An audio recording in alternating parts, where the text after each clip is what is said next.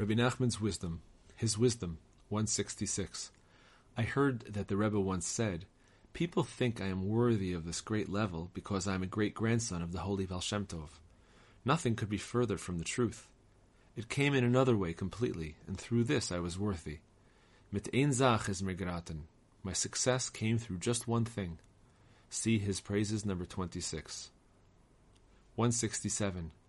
The Talmud teaches groaning breaks a man's body. Brachot 55b, Ketubot 62a. The Rebbe said that this was precisely his experience.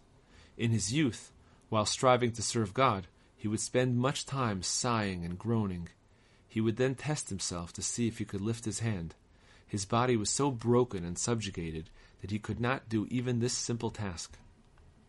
168. The Rebbe also told us of his great shyness. He said, I used to be so timid before God, I could literally feel the shame on my face. Often I would stand before God and feel embarrassed, as if I had been humiliated in front of a friend.